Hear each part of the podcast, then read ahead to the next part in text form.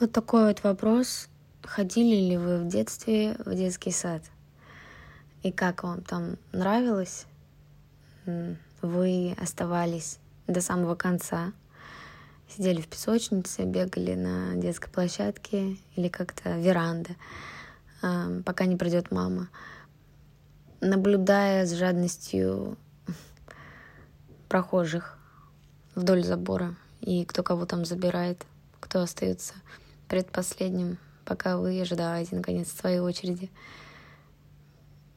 Вот как? Или вас забирали до обеда? Как вообще с запахами? Помните запах щей, таких наваристых в детском саду? Или компота? Или киселя?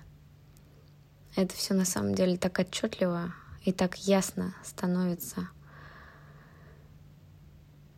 слышно, когда ты смотришь просто человека, какое-то абсолютно большое, но в то же время камерное кино про каждого из нас. Про поиск, выбор, честность с собой. Вся наша жизнь как сон, глубокий, но прерывистый. Мы в старых архивах, за закрытой дверью, на одинокой планете в определенном ритме отправляем голосовое себе. Куда-то в прошлое или в будущее. Да, в целом мы не меняемся. Мы в пространстве, искаженном временем. И искажаемое время памяти.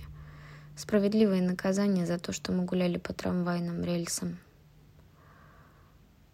Такое ощущение, что мы застряли на страницах детского дневника с ключиком. Был у вас такой?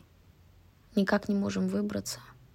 И наращиваем годы жизни, наворачиваем круги вдоль открытых ран комнат. Ран комнат заглядываем в чужие лица. И так хочется успокоиться в безутешном поиске себя в знакомых чертах. Но деревья по-прежнему такие большие.